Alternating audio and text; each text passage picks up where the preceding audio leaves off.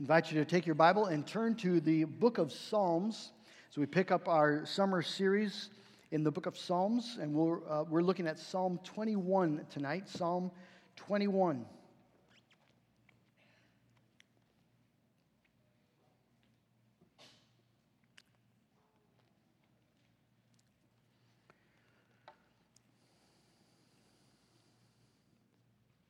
Let's give our attention to God's word. Psalm 21.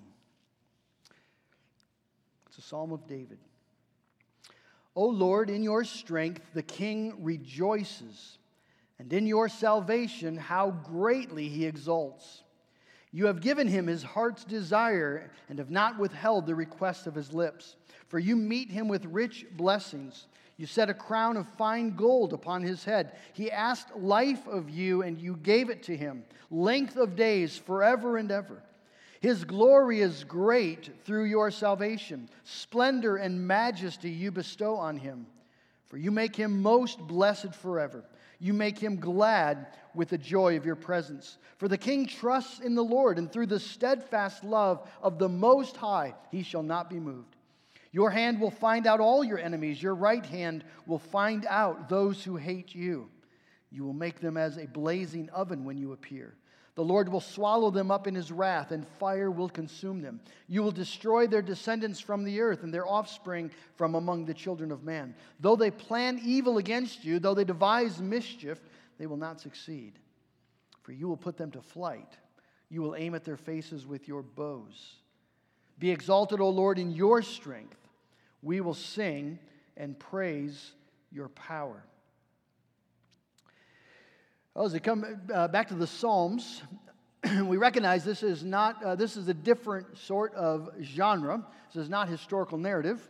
Um, this is this is poetry, and so we've got to sort of uh, put our uh, caps on here a little bit as we as we come to the Psalms. Uh, tonight, this is a psalm about joy. David is writing about specifically the joy of victory. Uh, and he's rejoicing not just that he, uh, God has given him victory, he's, he's, rejoicing, as we're going to see, in God himself.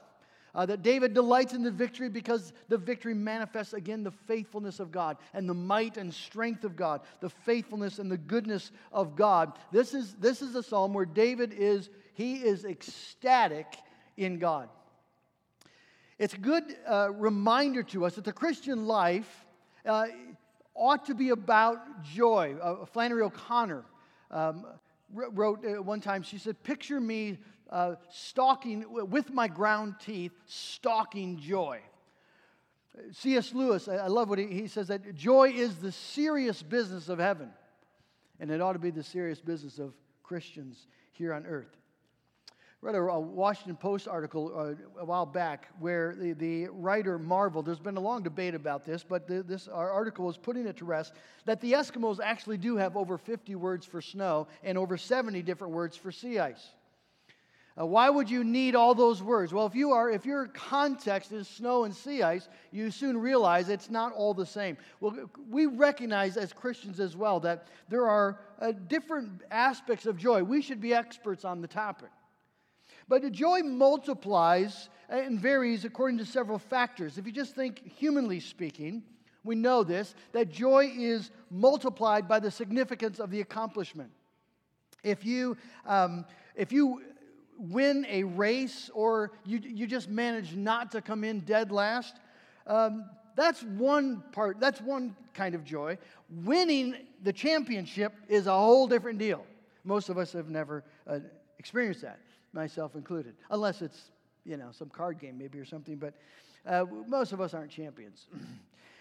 Joy is multiplied then by the accomplishment. It's multiplied by community. If you do, if you accomplish something yourself, that's cool. But if you can do it with a team, with a group, a community, and everybody's rejoicing, uh, joy gets highlighted, manifested, magnified. And it's multiplied by severity. It's one thing to win, say, maybe you were on a, in high school, you managed to uh, be on a, a championship team. That was great. Winning at sports is fun, and, and uh, I've read articles that, that you know, uh, try to convince me that, that sports are um, one of the, and I think it's a good point, but, you know, it's one way that we, we, were, we were hardwired for victory.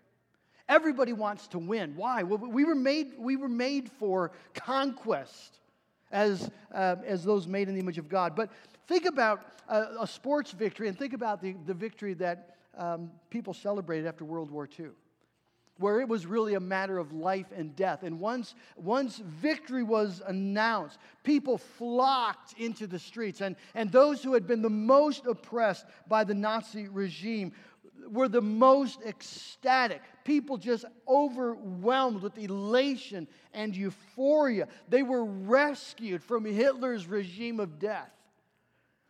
That's a complete different kind of joy, and that's the kind of joy that the Christian has and we're going to experience it in all of its fullness at one point. But now we already know this, and David is, is uh, he's ecstatic with that kind of joy. God has magnificently given him a victory.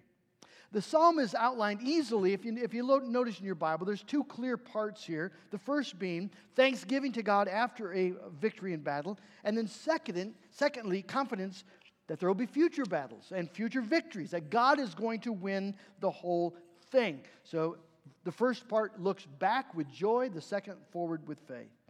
Let's just give our attention here. O Lord, in your strength the king rejoices. In your salvation, how greatly he exalts. You've given him his heart's desire and not withheld the request of his lips. What's the context? What's David talking about?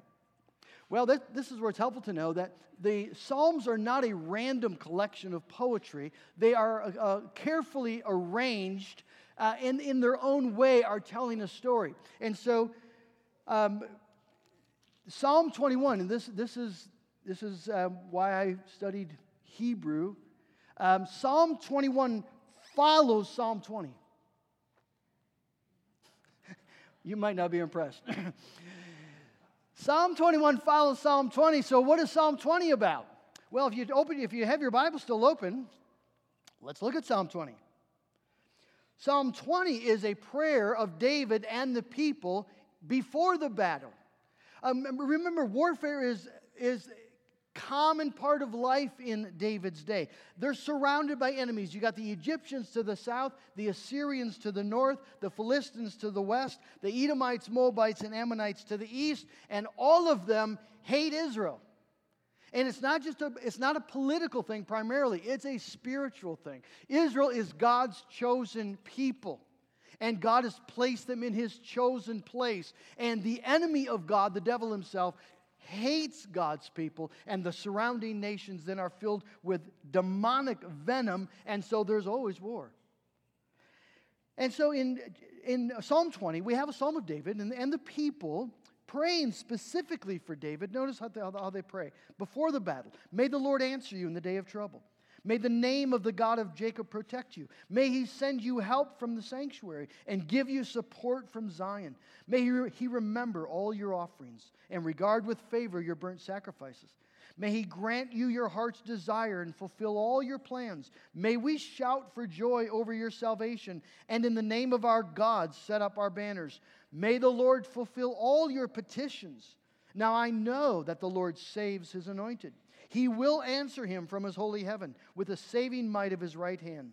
Some trust in chariots and some in horses, but we trust in the name of the Lord our God. They collapse and fall, but we rise and stand upright. O Lord, save the king. May he answer us when we call. That's the prayer before the battle. The people pray this prayer for David, and David is praying this prayer. Now, clearly, we have God's answer, or David's now is after the battle, delighting in answered prayer. This is one of the beautiful things about praying about specific things, making specific requests. When you see God answer those specific things, you have much more reason to give thanks to Him. And so in verse 1, we have a direct relationship to 20 verse 5. 20 verse 5, remember, uh, speaks of the salvation of God. May we shout for joy over your salvation. And now David says, in your salvation, how greatly the king exalts. David has this sense, you can tell from this psalm, David has this keen sense that his life is only explicable in, um, in light of supernatural realities. It, it had always been that way.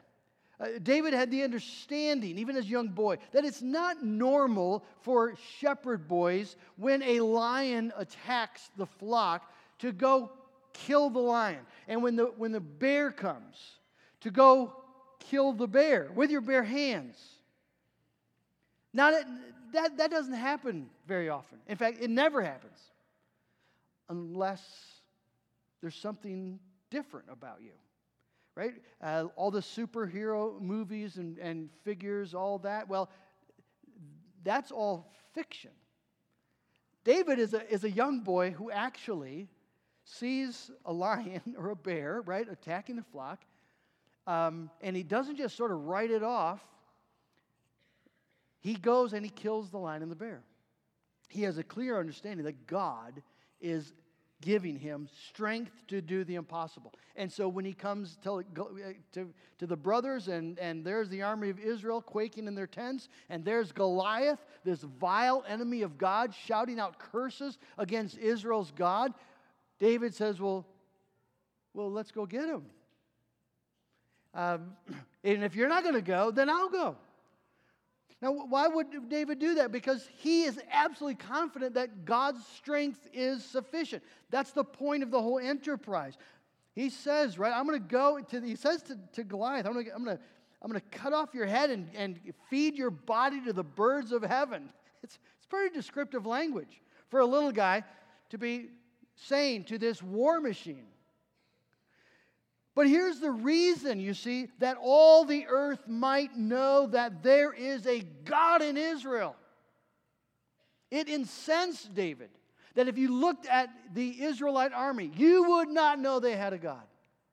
A God who reigned on high, a God who created the universe with a word, a God who promised to go with his people. You would never know there was that kind of a God if you looked at the armies of Israel. And so David, inflamed with a passion for the glory of God, goes to war. And that he says that they might know there's a God in Israel and that this assembly, Israel, may know that the Lord saves not with sword and spear, for the battle is the Lord's, and he will give you into our hand. David had a passion for the glory of God, and so he lived leaning on the strength of God. And here, after another victory, David rejoices in God's work, the strength that God has supplied. In your strength, O Lord, in your strength, the king rejoices. In your strength. It was God at work through him, nothing less, nothing more. And so after this victory, he exalts in God. You have given him, verse 2, his heart's desire. Well, that's exactly what they had prayed in verse 4 of chapter 20. May he grant you your heart's desire and fulfill all your plans. And David says, Lord, you did that. You've given me my heart's desire. You've not withheld the request of my lips. He'd asked for help, God gave him help. And more than that, you meet him with rich blessings and set a crown of fine gold on his head. In 20 verse 5, uh, they say, May the Lord fulfill all your pos- uh, petitions. David reflects on one of those petitions, verse 4. He asked life of you, and you gave it to him, length of days forever and ever. These are not small blessings. Glory, honor, life, forever and ever. Right? Not, not just a few more years like Hezekiah prayed when he was uh, about to die, when he was told he was going to die, and God gave him 15 more years. This is length of days forever and ever, everlasting life. That's what he asked for, and he was convinced that God had given it to him. These are, these are bold requests that David has made. And he's made it with a conviction, you see, that God loves to bless his people. One of the, the things when I uh, listen, and I don't often for my own sanctification, but if you listen to health wealth guys, right? Joel Osteen, uh, Benny Hinn, what, whatever, the, the, the, lot of them. If you've ever listened to them before, um, one thing they get right God loves to bless his children. Everything else, basically, they get wrong. But I love how they, uh, uh, you have to agree, God loves to bless his children. Now, the, the, the, the, error they make, you see, is, is that the best blessings they can think of is the blessings the entire rest of the world thinks of health, wealth, a good life, nice cars. Right? They, they got no bigger vision than that. So the, the problem isn't that they ask too much, they ask too little. David asked for everlasting life. David asked for glory and honor before God. Big stuff. And God says yes. God answers his request. But there's one blessing above all blessings that David asks for and delights in, that the, the blessing that without which nothing else would matter, and that's the blessing of knowing God and being in his presence. Verse 6 You make him most blessed forever. You make him glad with the joy of your presence. You make him glad with the joy of your presence. David's religion is intensely personal. He is hungry for God, hungry to know the joy of God. Psalm 27, we'll come to that, Lord willing, a few weeks. One thing, one thing I've desired of the Lord, and this will I seek after, that I might dwell in the house of the Lord all the days of my life, to gaze on the beauty of the Lord and inquire in his temple. One thing. To gaze on the beauty of Jesus, the glory of God. Psalm 63, oh God, you are my God, and earnestly I seek you. My soul thirsts for you. My flesh faints for you, as in a dry and weary land where there's no water. I've looked upon you in the sanctuary, beholding your power and your glory. Because your steadfast love is better than life, my lips will praise you. I will bless you as long as I live, and in your name I will lift up my hands. See, at the end of the day, this is all that matters. It's all that matters for David. You can take the kingdom, you can take the throne, you can take the nice stuff, you take all of it. Just give me Jesus, right? That's David's prayer. You can have the whole world. You make him most blessed forever. You make him glad with the joy of your presence. If you're a Christian, you know that this is, this is what you were made for. And you know that without this, nothing else tastes. Right? If, if, you don't, if, you don't, if you don't have the joy of the Lord, and there's times in our life we just don't, we don't experience it. Um, our prayers don't seem to go anywhere. We, we, it's, it's hard for us to believe. And, and we, we look at our life and we're a mess, and there's, there's just no joy in Jesus in it. But you know that if you're there, you're not happy there. You're not content there. I don't care what else you have going on in your life. And when the Lord restores that joy, when you have a sense again of the presence and favor, the, the, the, blessing of God, His love for you, then you know uh, once again that's what you're made for. And David trusts that he's received it and that God will keep him to experience it forever. He says, The king trusts in the Lord, and through the steadfast love of the Most High, he shall not be moved through the steadfast love. That's the, that's the covenant faithfulness and love and mercy of God. God made a promise. And David says, Because God made a promise, I am confident I will not be moved. God's promise, God's love will hold me fast. We're going to be looking at that hopefully next um, two weeks as we look at 1 Peter chapter 5. That God Himself will establish and strengthen you. And so that's David's rejoicing in the past. He's full of joy. He, he is delighted with his God, and he's confident for the future. He realizes that his victory, though glorious, it's not ultimate. It's one battle in a long line of battles, and it's a, it's a shadow that points to a final outcome. His conquest points to a final conquest. God is at war. When David goes out to battle, he goes in the name of God. He is fighting God's battle. And David is confident that one day that battle was going to be finally over and that there was going to be an ultimate defeat of the devil. And so he says, Your right hand will find out all your enemies, your right hand will find out those who hate you. You will make them as a blazing oven when you appear. The Lord will swallow them up in his wrath. The fire will consume them. You will destroy their descendants from the earth and their offspring from among the children of man. Though they plan evil against you, though they devise mischief, they will not succeed. For you will put them to flight. You will aim at their faces with your bows. What's this about? Well, this is about the fact that there is a, David realizes, a great antithesis in human history. There's a, there's a, there's a, a line of demarcation that goes uh, through humanity and all the way back to Cain and Abel. The line that separates those who uh, belong to God, are claimed by God, and those who are, uh, belong to their father, the devil. That's a line that the Bible is absolutely clear about in terms of the fact that God has his chosen, God, eh, eh, not according to anything whatsoever in them. He chooses the weak, the despised, the things that are not, to shame the things that are. But, but, that, but that those God has chosen, those he makes sons of light, stand in stark contrast to the sons of darkness. There is a line that runs through humanity, and on the last day, the reality is going to be exposed. The sheep will be placed on the right, and the goats will be placed on the left. And those who are placed on the right will enter into everlasting blessedness and glory and honor. And those who are placed on the left will enter into the lake of fire. That's what the Bible says. We're nervous about that kind of language in our pluralistic age, our pluralistic society. But David sees it. And David rejoices in the fact that in the end, God wins. Because he understands that the kingdom of this world is a kingdom of the, the, the evil one, and it is utterly opposed to God in every aspect of its being. That does not mean that unchristians cannot do good things. They're made in the image of God, and God graciously allows human society to, to, to, to flourish. And, and we need to respect right, everyone made in the image of God. But at the same time, to realize that, that if people do not come to, to know Jesus Christ, if they do not bow the knee to Jesus Christ in this life, He will put them to flight. And when the Son of Man comes on the clouds of heaven, what do you find those who opposed him doing? They run to the hills, begging the mountains to fall on them. This is the reality that David sees. And so, no matter how wicked men try to hide, fall on us, mountains, God will find them out. Verse 8.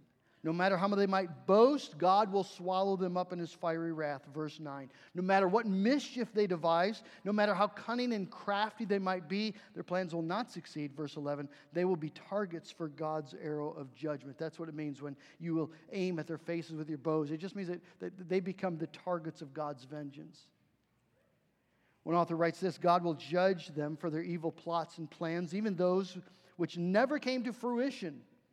God sets them up for target practice. Think for a moment about the horror of this. What would it be like to be in the crosshairs of an almighty God? There are many who are intent on finding out. Both within the covenant and outside it, men say God does not know, God does not see, but God does know and God does see and he will string his bows. He will reach for his quiver. That's true, friends. It's true. David delights in it. In Revelation chapter 19, you see it happening, and the saints rejoicing that fallen, fallen is Babylon the Great. The smoke from her rises up. Judgment has come. God has conquered. Well, that's what David delights in and rejoices about. What do we, how do we apply this tonight? Well, two things I want to say as we wrap up. First, we just want to remind, remember that these are the Psalms of Jesus, King David's greater son. This is, this is a song that Jesus would sing. Imagine this prayer on Jesus' lips. Psalm 20, right, the psalm before the battle, may well have been a, a song that Jesus sang on his way to the Garden of Gethsemane. Give me victory, O God. Answer all my petitions. We know that Psalm 22 was on his lips when he was on the cross. My God, my God, why have you forsaken me? Psalm 22 is, is astonishingly accurate in its description of Christ's sufferings. And Psalm 21 might very well be the psalm for resurrection morning. That the king now delights O Lord, in your strength the king rejoices. In your salvation he greatly exalts. You've given him his heart's desire and not withheld the request of his lips. You meet him with rich blessings and set a crown of fine gold upon his head. He asked life of you, you gave it to him. Length of days forever and ever. His glory is great through your salvation, splendor and majesty you bestow upon him. We know that for the joy set before him, Jesus endured the cross and scorned its shame. And Psalm 21 very well could be the psalm that Jesus sings as the conquering king. But it's great for us to know that we sing now this psalm belonging to Jesus. The, the Israelite people would celebrate David's victories not just because uh, it's a notch in the belt of King David Uh, they would celebrate King David's victories because his victory was their victory. When David beat back their enemies, it was they got to enjoy the peace. They got to enjoy the prosperity and all the blessings of his victory. And as Christians, of course, that's exactly our position. And so we sing Psalm 21, O Lord, in your strength we, re- we rejoice. In your salvation we greatly exalt. You've given him, Jesus our Lord, his heart's desire. You've not withheld the request of his lips. It's wonderful to be able to say that. Do you remember what Jesus' request was as he went to battle? Let me just quickly flip to John 17. We'll wrap up. John 17, we have the high priestly prayer. Jesus as he's going to the cross.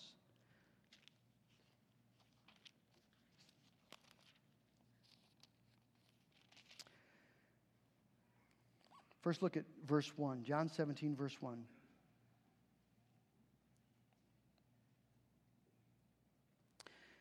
When Jesus had spoken these words, he lifted up his eyes to heaven and said, Father, the hour has come. Glorify your Son, that the Son may glorify you, since you have given him authority over all flesh to give eternal life to all whom you have given him. Jesus had two thoughts in his mind as he was going to the cross. Uh, first, his thought was for the glory of God. Glorify your name. What shall I say? Protect me from this hour? No, it's for this hour that I came. Father, glorify your name. And, and the Father responded, I have glorified it, and I will glorify it again. Jesus prays before he goes to the cross for the glory of God. But notice he prays his second request is that the Father would give eternal life to all whom you have given him given to me. In verse 24, if you still have your Bible open, 1724, Father, I desire that they also, those whom were given to him, that they also, whom you've given to me, may be with me where I am to see my glory that you've given me because you loved me before the foundation of the world. And so Jesus eh, eh, had the Father's glory and the eternal salvation of his people in mind as he went to the cross. This was the desire of his heart. And so when he cried out, It is finished, this is what was accomplished. And Jesus sings of his victory, and we get to join in the song. His victory is ours. God has been glorified in the salvation of sinners like you and me. God is glorified as His grace goes out to those who do not deserve it. God is glorified as His Holy Spirit now goes to work to sanctify us. God is glorified when He justifies the ungodly on the basis of the righteousness of Jesus Christ. God is glorified as He holds you fast, even though you yourself are weak. God is glorified when He raises your body on that last day to everlasting honor and splendor and majesty forever with Jesus. And God's people will exalt together and worship the strength and the glory of God. They will exalt in the salvation of God. But we can start already. We live in a very uncertain world, but we do not live in an uncertain redemption. Everything that God promises is yes and amen in Jesus Christ. And so we can look forward with absolute confidence. No matter what the newspaper headlines say, the headlines of the gospel always read the same Jesus Christ wins. And those who belong to him will win forever. The question tonight then is do you? Do you know this Jesus? Do you belong to him? If so, count that the richest blessing you have. If not, count yourself the most impoverished person. And yet the gospel goes to you tonight. You tonight can come to know this Jesus if you confess your sin and call upon his name. That's the beauty of the day of grace. May God grant that our Lord Jesus Christ returns soon. Let's pray. Oh God in heaven, thank you so much for Jesus. I thank you for his victory. I thank you that he reigns delighted with your faithfulness to him, delighted at what he has accomplished. He is a happy king. May we be happy citizens who trust and rejoice in the strength of God that saved us at first, that will hold us to the end. Father, I, I pray that we as your people would learn to live according to the headlines of the gospel that that is the news that would form our attitudes, that would um, mold our outlook on both the past and the present and the future. that we would live with astounding peace in a world full of conflict and turmoil. And in that peace, to invite others to come to know Jesus, to speak to others of the King who is faithful and good and true. Oh God, thank you for our Savior. I pray, Lord, that we would live in him. In Jesus' name we pray. Amen.